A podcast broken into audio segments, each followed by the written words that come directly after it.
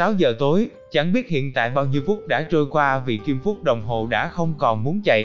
Nó y ạch nhích từ từ rồi nằm im lìm như để nói rằng thần thời gian đã chiến thắng. 6 giờ, mấy giờ thì hiện tại tôi chỉ biết 6 giờ mà thôi. Ở Roma có biết bao nhiêu tiệm đồng hồ với cái giá thượng vàng hạ cám nhưng điều đó giờ thì chẳng còn quan trọng.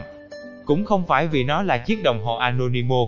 Firenze đáng đồng tiền mà dễ có ai ở Roma cũng có thể sở hữu. Hiện giờ, tôi đang đợi một người, nói dễ hơn là tôi đợi một cô gái. Cũng như bao năm nay tôi luôn đợi nàng như thế trong mỗi dịp sinh nhật nhưng kỳ này thì là dịp sinh nhật đặc biệt của nàng. Chúng tôi đã đợi từ 4 giờ chiều, với trang phục chỉnh tề đứng trước quán Ben Bocciolo. Di Rosa nơi tôi đã dành 6 năm làm việc như một nhân viên và nhạc công tại đây. Cô Á yêu kiều hay nụ hồng diễm lệ, tên nào cũng được miễn là mấy người khách cảm thấy hài lòng với cái tên mà Piero Bianchi, ông chủ của quán đã đặt. Hiện tại, chỉ có Piero là người đang đứng cùng với tôi để đợi cô nàng đến, cũng khá lâu bởi phụ nữ mà, càng đẹp thì càng khiến người khác phải đợi chờ. Nhưng hình như Piero không thích nếm trải việc thời gian chạy trước ông ta.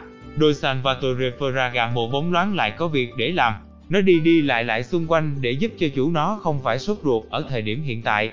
Còn tôi, tôi vẫn đứng thẳng, tay chắp lại phía trước, ngoan ngoãn như một anh lính ăn lệ đang gác cổng ở cung điện Hoàng gia Anh.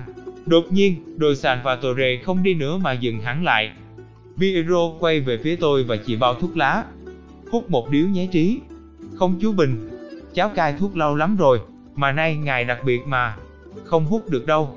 Tôi vừa nói vừa nhìn xuống chiếc đồng hồ để xem giờ. Vẫn là 6 giờ, chiếc kim phút khó ở vẫn không thèm nhích thêm một phút nào để cậu chủ của nó đỡ suy đoán.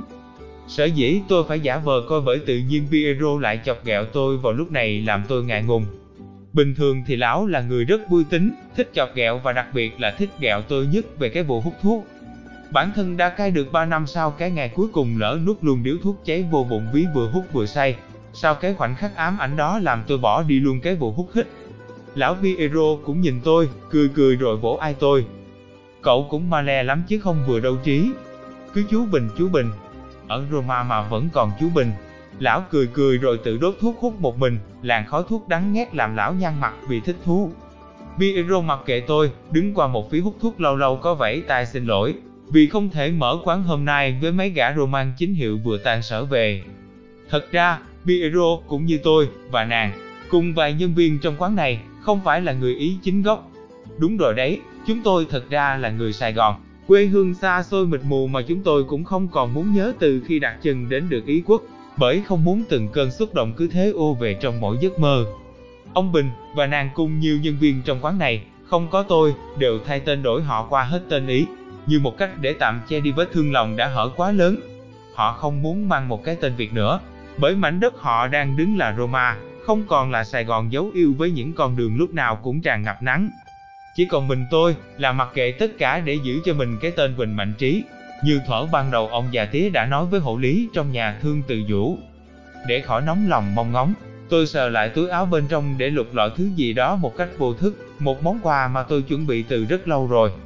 Nhẹ nhàng lôi nó ra, vừa nhìn ngắm vừa nhẩm đọc từng nốt nhạc trên đó sau khi đã lấy nó ra khỏi chiếc hộp dung, Lão Piero lại giả vờ nhón chân lên, trợn mắt để tạo cái vẻ mặt lắm lét của mấy tai hay nhiều chuyện.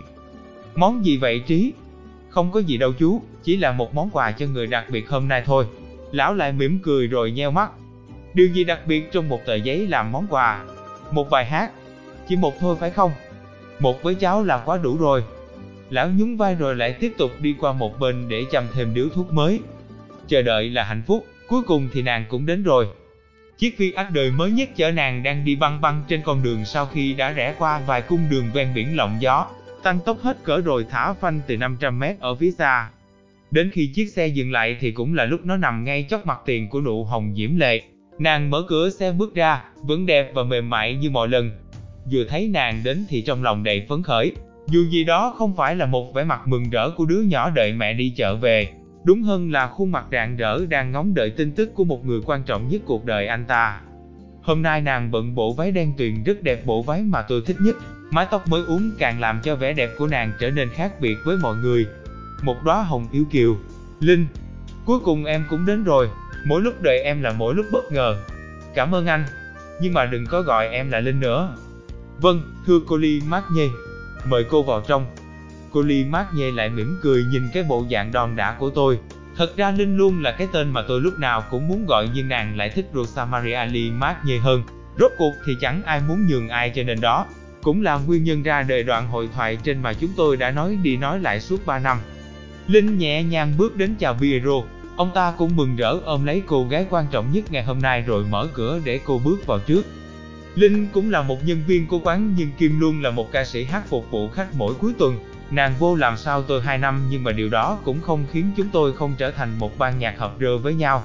Trong mỗi buổi tối cuối tuần, nơi mà du khách rất muốn nghe một vài điệu nhạc là tình để nhạc, và men say từ mấy chai vang còn có thể chiếm giữ tâm hồn họ thay vì là những lo toan sinh nhai hàng ngày. Trong chiếc Fiat không chỉ có mình Linh, đi với nàng là Thomas Montolivo, một tài tử điện ảnh trẻ, rất tiềm năng trên mạng bạc của Ý quốc, và dĩ nhiên anh ta cũng là một người Ý. Thomas bước ra khỏi xe và vui vẻ bắt tay tôi, đây là lần thứ năm chúng tôi gặp nhau. Chào Trí, lâu lắm rồi mới có dịp gặp lại anh. Tôi còn nhớ lần cuối mình gặp nhau anh vẫn còn đang đàn bài Historia de un Amor. Thực sự khá ấn tượng về anh đấy. Tài năng của anh mà được ai đó nâng đỡ chắc sẽ là một nhạc công có tiếng. Thomas là ai thì chắc cũng đủ biết rồi. Anh ta là bạn trai của Linh trước khi chúng tôi đã quyết định không còn gắn bó với nhau. Ngoài những phút giây trên một sân khấu nhỏ của quán, hắn vừa nói vừa nhếch mép cười rồi nheo mắt nhìn tôi. Nói ra, từ trong thân tâm thực lòng không hề muốn gặp tên này một chút nào. Mỗi lần gặp hắn chỉ toàn lô lóc cầu tần bóc quá đà, cái điệu bộ cười cười gian manh và hơn hết hắn là một thằng khốn. Một thằng khốn đích thực đã xuất hiện bình lình trong một năm trở lại đây thay vì người ấy là tôi. Đúng là mọi cái kết không còn dịu dàng thì người viết nên câu chuyện luôn phải có một trách nhiệm lớn nhất, sẽ luôn là tôi. Nhưng vì cái bộ mặt chết tiệt của một thằng diễn viên ít cứ lượng lờ như thế làm tôi chỉ muốn lấy cây kéo cắt spaghetti để đâm, cho nó một nhát. Nhưng sao cùng tôi, cũng chưa nghĩ đến mình sẽ đâm thằng Thomas ở chỗ nào và kết cục của tôi liệu có bị đá xuống biển địa Trung Hải, hay không nên tôi lại thôi đi cái suy nghĩ ấy. Tôi bắt đầu cười giả lả, như mọi lần, với Thomas. Tôi cảm ơn. Anh cứ quá lời, Thomas. Mình vào trong nhá. Ừ, mình vào. Tôi vẫn còn đứng ở ngoài, đón thêm một vài người khác mời khác là bạn của tôi và Linh. Chừng nửa tiếng sau tôi mới bắt đầu bước vào nhưng không còn là một người tổ chức sinh nhật nữa. Từ ngày đầu Linh làm cho đến năm ngoái, tôi luôn là người lên kế hoạch chi tiết để tổ chức sinh nhật cho nàng. Cũng không có gì quá đặc biệt, cũng chỉ là buổi gặp mặt và trò chuyện giữa mấy nhân viên quán với nhau, vài người bạn hàng cùng một hai khách mời bên ngoài. Nhưng chúng tôi lại thích tổ chức theo một cách trang trọng, áo quần chỉnh tề cùng bữa ăn gia đình bàn dài theo phong cách Ý. Người được tổ chức phải đến trễ hơn để mọi người còn dành bất ngờ cho kẻ đặc biệt. Mỗi năm tôi đều là người bận túi bụi nhưng năm nay thì cô Annie muốn tôi phải là khách mời tiệc từ đầu đến đuôi. Mọi chuyện cô và ông Piero lo. Cho nên lần đầu tiên làm khách mời trong buổi sinh nhật của người quan trọng, tâm trạng tôi cũng hồi hộp không kém dẫu biết rằng bữa tiệc này vốn đã quen thuộc như mọi năm. Nhưng lần này thì khác, lần này tôi không còn là người tổ chức và tôi cũng không còn nàng. Mọi người đã đâu vào đấy ngồi đủ cả rồi, vẫn là chiếc bàn dài ấy không thay đổi tuy ngồi có hơi chật chội một chút bởi năm nay có xuất hiện thêm vài nhân viên mới. Trong năm đầu tiên mà Linh đi làm, ông chủ Piero là người chúc mừng cô nhưng 3 năm tiếp theo lại là tôi. Và năm nay thì ai cũng biết rồi, lão Piero sẽ lại là người đảm nhiệm cái nhiệm vụ thiêng liêng ấy. Lão mở quán từ năm 1980, sau năm, 6 năm làm lụng vất vả trong các nhà hàng, quán bar ở Roma, vì là một đầu bếp chuyên nghiệp, vừa mở cửa hàng nên mấy năm nay lão ém lắm cái vụ nhậu nhẹt không thấy lối về của mình. May mắn lắm là sẽ đến mỗi dịp lễ đặc biệt mới thấy lão say. Mà hôm nay thì hơi lạ kỳ, tiệc chưa nhập mà khuôn mặt của Piero đã bắt đầu đỏ hết cả lên. Lão đứng phía trên bàn ăn, phía có cái bánh kem nho nhỏ nơi Linh ngồi kế bên. Lão từ từ nói, tuy ngắn gọn nhưng cũng hay bị nứt quãng, chắc xúc động hoặc do say. Vậy là sau 4 năm, thì cũng là năm thứ năm chúng ta lại được quay quần đế cùng chúc mừng Corosa Maria Li Magne. Quả thực tôi cảm thấy khá may mắn vì hiện tại tất cả chúng ta đều đã bên nhau trong từng ấy năm rất dài. Chúng mình đã từng trải qua nhiều biến cố của cuộc đời, đau thương, thất bại, rồi lại tiếp tục sống, yêu thương rồi ổn định. Và những tâm hồn nhiều vụn vỡ, và hạnh phúc hôm nay lại bên nhau để cùng chia sẻ phút giây hạnh phúc với cô ca sĩ của chúng ta. Rosa Maria Lee Marnier đã tiến gần hơn đến độ tuổi mà vẻ đẹp của một người phụ nữ trở nên ngọt ngào nhất. Mọi người vừa vỗ tay vì bài nói chuyện vô cùng xúc động vừa cùng nâng ly để chuẩn bị chúc mừng cho Linh. Piero tự tay rót cho nàng một ly Jägermeister, rồi lão cũng cầm lấy cho mình một ly rượu. Lần này thì giọng của lão xúc động hơn. Cô Lee Marnier, Cô cũng biết đấy, tuổi trẻ luôn là một niềm hạnh phúc bởi luôn là tuổi mà một con người có nhiều chuyến trải nghiệm nhất trong đời. Cũng là độ tuổi mà chúng ta vấp ngã rất nhiều, chúng ta cũng yêu thương và thất vọng rất nhiều. Nhưng tất cả luôn là những điều đáng quý bởi có chúng, chúng ta mới có một cuộc đời rực rỡ. Piero tôi mong rằng cô Lee Marnier sẽ luôn là một cô gái, với nhiều niềm hạnh phúc luôn theo sau cô và mong cô cũng sẽ có một cuộc đời nhiều màu sắc. Buon compleanno, Lee Marnier. Piero nói. Buon compleanno. Chúc mừng sinh nhật Linh. Tôi nói, nói rất nhỏ, vẫn luôn gọi như vậy ngay cả trong sinh nhật. Vừa nói vừa nhìn nàng, tuy ngồi ở xa. Spaghetti carbonara, món khai vị luôn luôn là spaghetti carbonara. Nói là không muốn nhớ gì đến cái thời khó khăn nhưng mỗi lần sinh nhật lại là món ăn mà chắc lúc mới qua, thì ăn cho bằng hết tới hộp tiêu còn không sót. Spaghetti carbonara là một món ăn khá phổ biến, dễ chế biến mà cũng dễ chịu túi tiền để có thể giải quyết cơn đói không dịu dàng chút nào khi đang ở Roma. Quán có 8 người, trừ ngày đặc biệt của cô Annie và lão Piero thì tôi phải ăn món này 5 lần, trừ sinh nhật của mình vì khi đó Piero ưu ái dọn cho tôi Antriva a Romana. Chết tiệt! Tôi ghét cả hai món ăn ấy. Món mì làm tôi nhớ hồi mình 16, lúc mới qua ý cái món vô cùng là mã. Này đã lấp đầy bụng đói trống trơn trong mỗi lúc làm bốc vác chui từ sáng đến gần tối, rồi trở về khu trại tị nạn ở Rosione. Món mì carbonara dành cho dân tạm bợ thì chỉ có mì, nước sốt lên và một nhúm tiêu, chắc chắn tôi có thể có luôn ba rọi hun khói nếu như chịu khó nằm mơ lâu hơn. Cùng với Triva Aromana, tôi ăn hai món đấy ngán đến tận cổ, nhưng cũng vẫn phải cố nuốt cho bằng được vì ít ra mình còn may mắn được đặt chân trên ý quốc thay vì tắm biển, như bao người xấu số khác. Cứ thế, tôi sống trong cực nhọc đầu đời và làm việc chui rút. Điều trước giờ tôi chưa bao giờ phải trải qua khi còn là một thằng nhóc mang ước mơ là một sinh viên nhạc viện, nhưng cũng sớm được chính phủ bố trí cho một nơi định cư nho nhỏ ở ngoài Oroma, nơi tôi phải bắt hai chuyến xe để đi làm nếu muốn đến phía tây của thành phố. Sau vài năm lăn lộn trong khu tị nạn, ân trời, sau món mì để cùng nhau ôm lại thở hàng vi, thì cũng tới món chính ngày hôm nay, điều mà tôi luôn luôn háo hức đợi chờ. Chỉ có hai dịp lễ năm mới và Giáng sinh cùng hai cái sinh nhật của hai cô nhân viên là tôi có thể được thưởng thức món ăn đặc biệt cho chính tay cô Annie nấu, món ăn Việt Nam. Lần sinh nhật này là cơm tấm, món ăn đã hành cho bếp trưởng Annie một tuần mệt bở hơi tai để đi tìm nhiên liệu. Bởi trong cái thành phố lúc nhúc người Ý, người châu Phi thì đào đầu ra gạo tấm và hành lá. Tuy mỗi lần được nếm món ăn do chính cô Annie nấu luôn là một phước lành trên trần đời nhưng như đã nói, thì tôi khá sợ phong cách ăn của người Ý. Mà được bày vẽ bởi người Việt Nam, món khai vị cứ luôn là món thỏ mới qua rồi mới đến món gì. Thiệt tình nếu Chúa có cho một điều ước tôi sẽ thực dụng ước người Ý dọn món chính ra thẳng bữa ăn luôn. Có bộ vậy chứ đợi cái giây phút để thưởng thức món viễn xứ. Xem ra cũng đáng mong đợi như lúc ngóng chờ Corosa Maria có nguy cơ ma ngọ Montolivo.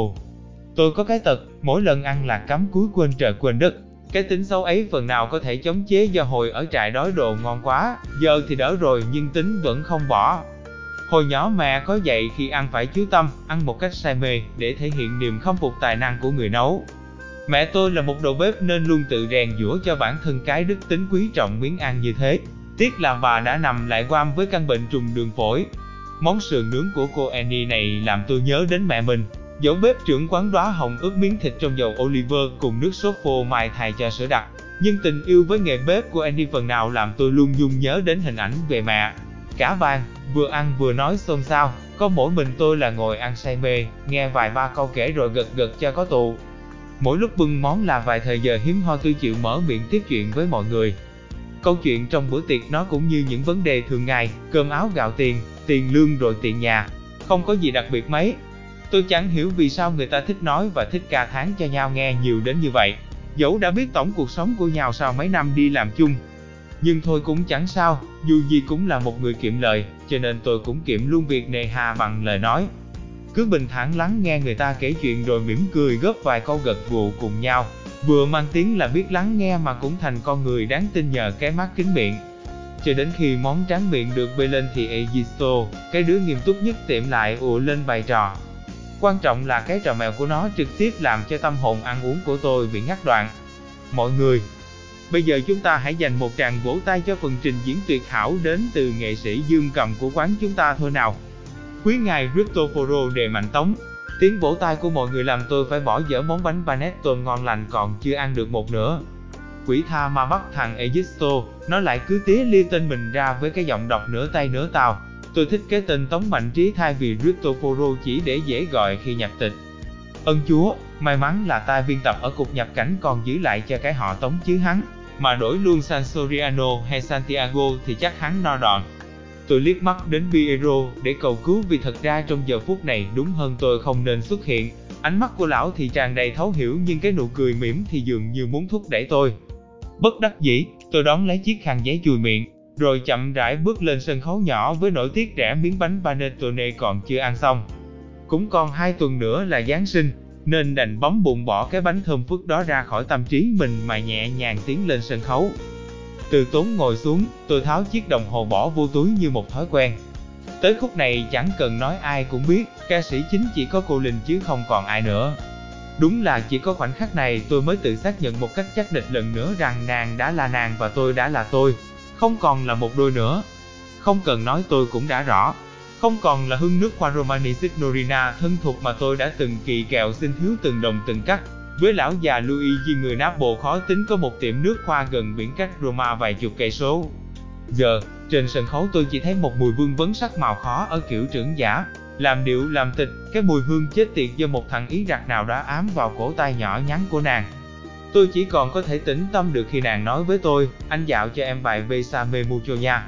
Ngồi xuống rồi bắt đầu vẽ hai tay rồi xoay cổ sao cho ra dáng một nghệ sĩ chuyên nghiệp. Sau đó tôi nháy nhỏ với thằng guitar Gennaro và tay trống Franco dạo một điệu nhạc thật mới. Khi ở trên sân khấu, trong ban nhạc, bắt buộc bản thân luôn phải là người cầm hiệu chính. Thật ra tôi thích mình phải là người dẫn dắt như thế bởi tính kỷ luật của một vở diễn. Luôn phải cần một huynh trưởng làm trung tâm để giữ nhịp cho hơi thở nghệ thuật. Chưa kịp đợi hai đứa bạn đánh nhạc ngồi xong xuôi, tôi dạo một khúc nhạc đầu bằng một màn đánh chạy nốt do tôi tự nghĩ ra. Một đoạn nhạc dạo với điệu ballad talenta trầm lắng, chất liệu sang trọng của dòng nhạc ballad mềm mại làm tóc gáy tôi dựng lên vị sung sướng. Liếc mắt một xíu qua nàng, tôi nhận ra một chút ngập ngừng bởi điệu nhạc mới mẻ mà tôi pha vào không khí vui tươi hiện tại. Nó làm cho khán phòng nhỏ trở nên cô động thay vì là một điệu bolero y phai nhỏ vui nhộn như mọi khi. Cảm xúc là thứ dễ lây lan, sau vài phút giây bỡ ngỡ, nàng cũng bắt nhịp và lại làm người nghe say đắm bằng chất giọng vừa mềm mại vừa trầm ấm. Từng nhịp vỗ tay reo hò, tiếng ồn ào đã bị đánh tan đi để thay thế cho sự trầm lắng. Đôi lúc là vài điệu nhịp chân để lên tiếng thay cho khán giả đang chiêm ngưỡng. Mãi mê với bài diễn riêng của mình nên tôi chẳng hề để ý xung quanh, trên sân khấu chỉ có cảm xúc thăng hoa mà thôi. Duy có vài lần tôi nghe lão Piero hát cà lắp vài chữ như múa phụ họa với cô ca sĩ, Thấy gớm, lão già giỏi pháp văn lắm nhưng hát thì dở e, còn không thuộc lời nữa chứ. Mấy điệu nhạc tình đang tuôn trào cứ thế cạo xước tâm hồn tôi. Mãi cho đến khi thằng Sang Rô thổi vài nhịp saxophono thì tôi không còn là người dẫn nhịp sân khấu nữa. Tôi để mặc cho trái tim nghệ sĩ dẫn dắt đôi tay mình. Nốt đàn càng mạnh dạn thì con tim càng co thắt mạnh mẽ hơn. Tôi mặc sức kéo cả dàn nhạc lẫn ca sĩ chạy thật nhanh theo tiết tấu rồi lại thả nhỏ từng câu từ trên khuôn nhạc. Tôi sướng điền lên khi thấy khán giả đã chuyển từ vị trí của người chiêm ngưỡng thành những kẻ khao khát được ban phát nghệ thuật. Lúc ấy thì tôi đã biết trên sân khấu nghệ sĩ đã là người chiến thắng cuối cùng. Trong vài phút giây ngắn ngủi của bài diễn, tôi lại đâm khoái cái lời khen giả dối của thằng Thomas. Rồi sau đó tự mình phục lấy tài nghệ và độ cảm thấu thứ ma túy nghệ thuật này. Càng về cuối bài hát, tôi đánh nốt càng trầm để tôn giọng hát của cô ca sĩ. Rồi sau cùng tất cả nhạc cụ trên sân khấu chỉ còn lại nhiều nốt nhạc ngân thật dài, chạy theo giọng ca nội lực của Lee Marnier. Nàng cười thật tươi trong tiếng vỗ tay từ mấy vị khách còn chưa hết choáng bởi hơi men của bài hát. Cổ nàng mồ hôi đã đổ thật đậm, minh chứng cho một buổi biểu diễn trên cả thành công. Thêm một vài bài tình ca nữa vừa chấm dứt là màn phục vụ bia đức với những điệu nhảy nhót khiêu vũ kiểu Tarantella. Tôi lại bất đắc dĩ một lần nữa phải tiếp tục ngồi lại trên sân khấu. Chúng tôi chuyển mấy điệu nhạc ballad sang trọng qua đủ loại nhạc nhảy của Miệt Latin, làm cho cả quán nụ hồng trở nên sôi động hẳn. Vài điệu nhạc nhảy không khó khăn để tôi tập trung hoàn toàn nên thành ra dư thời gian vừa đàn vừa xem khán giả của mình nhảy múa. Tôi chú ý đến Linh, nàng đang nhảy với thằng Thomas, rất vui tươi và hết mình đung đưa theo từng điệu nhạc. Nhìn nàng lúc này như đóa hoa đang bật lên sức sống, vẻ nhịp nhàng trong từng điệu nhảy làm tôi đôi lúc lơ đỉnh đến nỗi chạm sai vài nhịp đàn. Còn thằng Thomas thì dòm nó nhảy thôi người ta cũng biết tại sao đàn bà xì mê nó, ngay cả khi nó không là một diễn viên có tiếng. Cái cách nó ôm eo bạn nhảy, Cách nó đưa tay, liếm môi, ánh mắt sâu thẳm khi nhìn người khác và cái cặp hông lắc dẻo quẹo như muốn buông lơi con mồi. Một đêm đi ba thì chắc phải dài cô chết đứa điều gì cái vẻ liều trai của thằng này. Roma trong đêm có thể là một Roma chạy trật, bình dân như một Roma trong rác Conti Romani của Alberto Moravia. Nhưng đối với mấy gã thi vị hơn, hơn tôi nhiều, thì Roma của đêm nay và những ngày sau nữa luôn là Roma yêu đời và không ngủ. Quả thật, chúng tôi chơi nhạc đến quá đêm, tiếng nhạc mừng sinh nhật vẫn réo rắt chưa dứt, nhưng chúng tôi không sợ làm phiền ai cả. Tiếng nhạc tại Roma hiện diện khắp mọi nơi, không là vài điệu sang trọng trong quán thì cũng là khúc dân ca của gã nghệ sĩ đường phố yêu biểu diễn tối, của đám nhóc mới lớn thích nhảy hip hop Mỹ gần chỗ quảng trường. Nhạc còn len lỏi luôn cả trong mấy khu ổ chuột, chỗ đám người vô gia cư, họ bật nhạc và nằm sát vào nhau để tránh lũ du đảng cướp giật. Nhà thờ và nhà hát của thành phố thì lúc nào cũng vang lên vài khúc thánh ca, nhưng đó là ban chiều. Còn ban đêm thì hai nơi ấy im lặng hẳn đi trái ngược với cái không khí náo nhiệt từ mấy quán bar ăn chơi kiểu Mỹ. Ngay tại trong nụ hồng cũng vẫn mới vừa dứt tiếng nhạc, ai nấy đều mệt nhoài với ly martini của riêng mình. Một tiếng trôi qua, khách khứa vừa ngồi nghỉ ngơi vừa trò chuyện cùng nhau. Đón lấy ly tequila de l'Estremo Oriente, tôi uống ực liền hai ly cho đã khác. Mồ hôi trên cổ áo, trên trán nhễ nhại. Sở dĩ ai thấy lạ chứ ban nhạc bọn tôi thì không. Vừa đánh nhịp vừa nhún nhảy theo ca sĩ và khách mời là điều mà một nghệ sĩ tâm huyết phải làm. Cho nên mỗi lần màn biểu diễn vừa kết thúc trong bọn này cứ như vừa từ sàn quyện Anh về. Nhưng khá may mắn là món quà trong túi tôi đựng trong một cái hộp nhung thật cẩn thận nên cũng chẳng sợ có bị hư hỏng hay không. Ngồi nghỉ giải lao một xíu xong, tôi lấy trong túi áo ra món quà. Không biết vì sao mà sau vài phút ngập ngừng tôi quyết định đánh hòa tấu bài hát thay vì cất giọng của mình, như một món quà đặc biệt cho lời chào kết tiệc. Lần này tôi đem khán giả của mình trở về mặt đất với điệu nhạc chậm, vừa trầm vừa nhẹ nhàng, tôi biến bài hát như một đoạn trường ca lãng mạn xen lẫn đau khổ không nói thành lời. Đúng hơn thì tôi rất muốn nói, rất muốn hát nếu khung trời hiện tại chỉ có hai đứa. Bỗng dưng, nàng nhìn thôi, đôi mắt nhìn ngắm người biểu diễn làm tôi lúng túng. Cả buổi tiệc chưa bao giờ chúng tôi bắt gặp ánh mắt nhau, điều mà tôi trông chờ từ sâu trong đáy lòng. Nhưng lần này thì nàng nhìn tôi thật, nhìn bằng con mắt của người thưởng thức nghệ thuật nhưng không phải là nhìn lên sân khấu tổng thể. Linh nhìn thẳng vào mắt tôi vốn đang cố tình để cho nó đung đưa vô định như tiếng đàn hiện tại. Nhưng cuối cùng thì tôi không làm được, mắt tôi vẫn bị sức hút của ánh nhìn từ nàng thu hút và một xíu run tay đã xuất hiện mặc dù tôi vẫn sửa nó được kịp thời. Nhưng đây là lần thứ hai mà tôi bỗng dưng lúng túng khi đang trình diễn trong ngày. Nhưng cũng mau chóng, tôi dùng một chút ít kỹ thuật để che đi nỗi xốn sang trong lòng. Từ từ chạy tiếp tục một đường nhạc thật dài và kết thúc với một nốt kép vừa cao vừa trầm.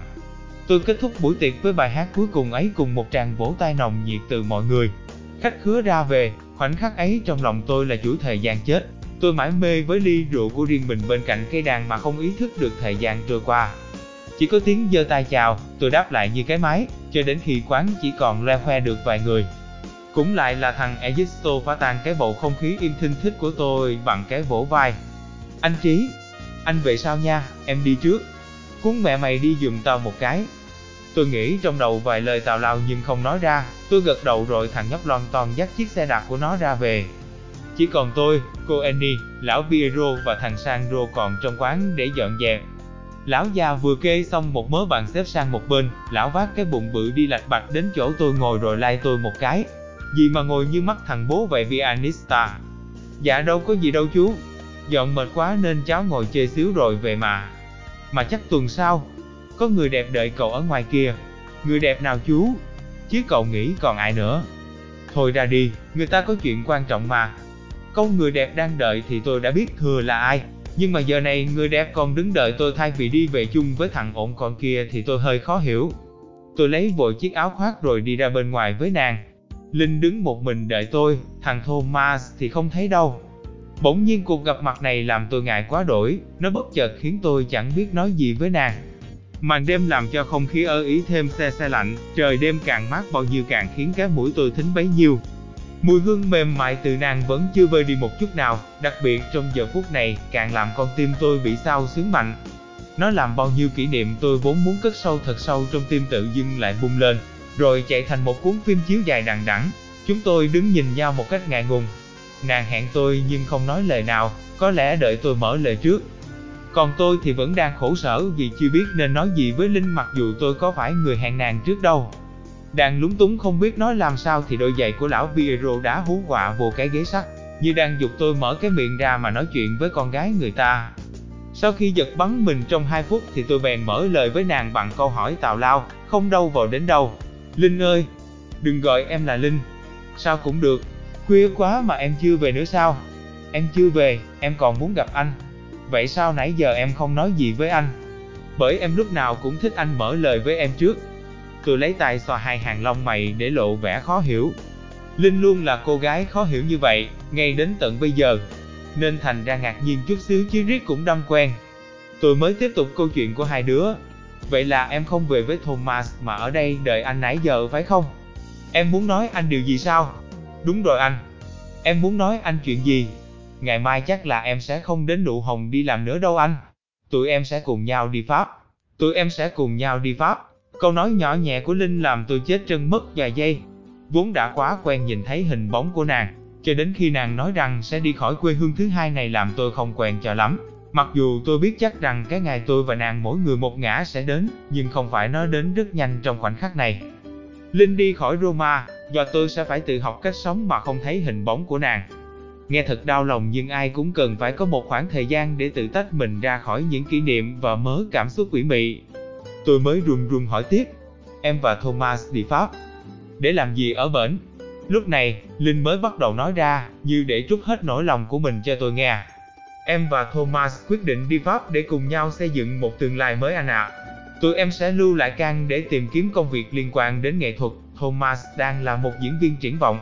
Anh ấy muốn xây dựng sự nghiệp ở một nơi có thể khai phá hết tiềm năng của anh ấy. Anh cũng hứa sẽ nâng đỡ sự nghiệp ca hát của em lên nữa. Vậy thì em đâu nhất thiết phải rời Roma để đến Can. Em quá giỏi để tự kiếm cho mình một chỗ đứng vững chắc tại Roma cơ mà. Roma của mình đâu hề kém cạnh Can. Có đúng không? Linh im lặng, dường như Can tiềm năng không phải là lý do duy nhất để nàng rời đi.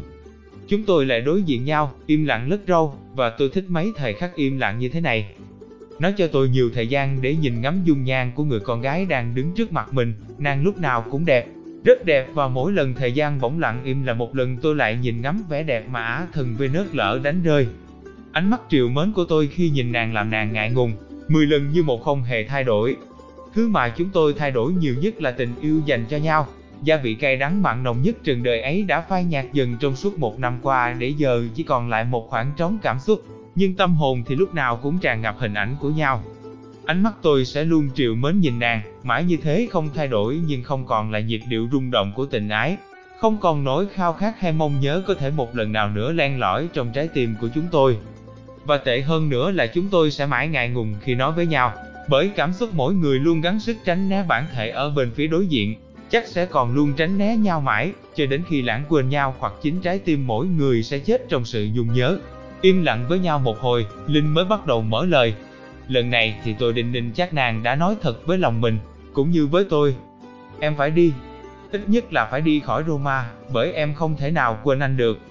Anh cũng biết tụi mình không còn yêu nhau đã một năm rồi, nhưng mà anh thấy đó.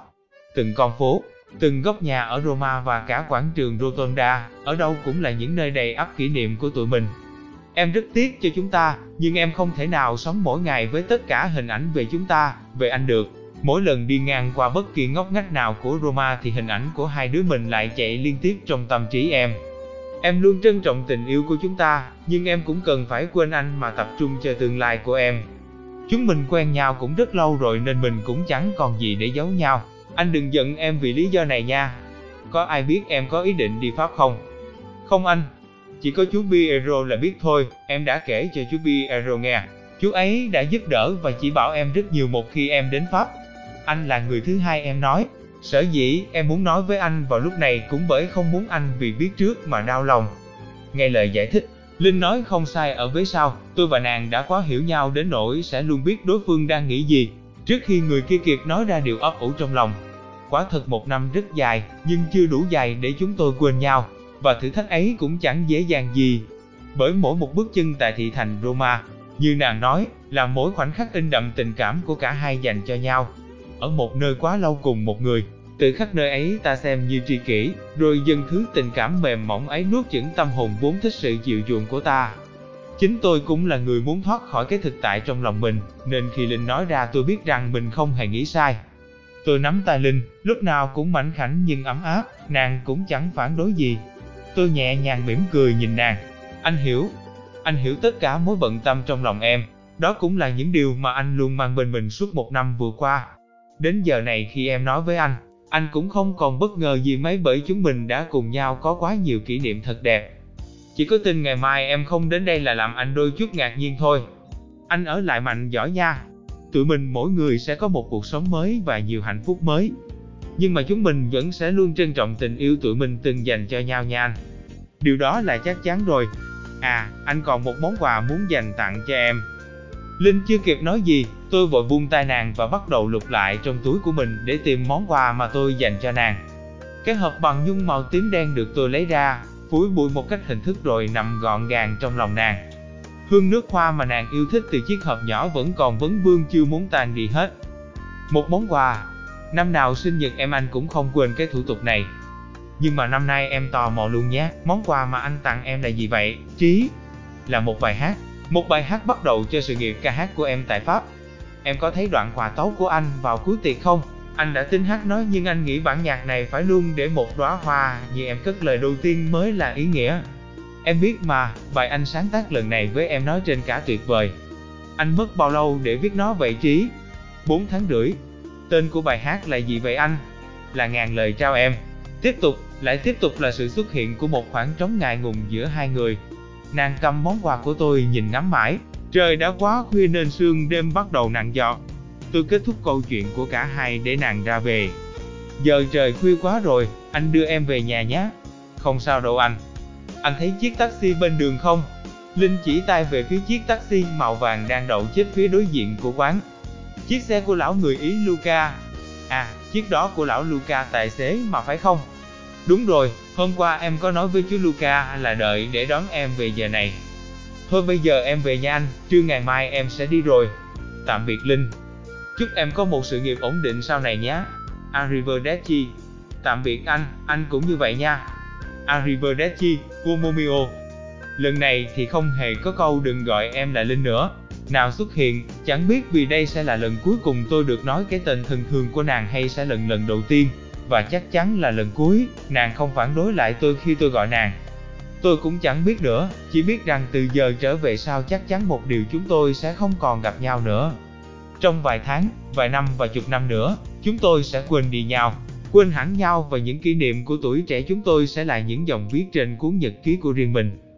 Bóng của Linh rời xa tôi, từ từ biến mất sau tấm kính taxi, và mất dần khỏi tâm trí tôi khi chiếc xe chỉ còn là chấm đen nhỏ phía cuối con đường sáng ánh điện đèn. Tôi đứng bâng quơ một hồi thật lâu, cô Annie và thằng Sandro đã đi về từ lâu, chỉ còn Piero với tôi mà thôi. Đợi đến khi tất cả đã ra về, lão mới là người cuối cùng bước ra khỏi quán để đóng cửa lại.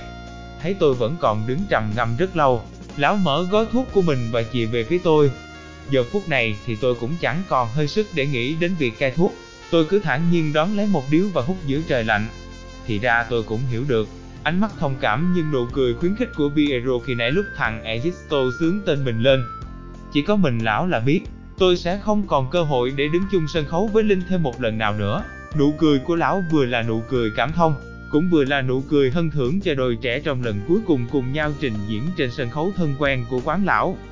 Hai gương mặt đã gắn bó với lão rất lâu sắp rời đi, lão muốn tạo cho cả hai một khoảnh khắc thật khó quên sao chót.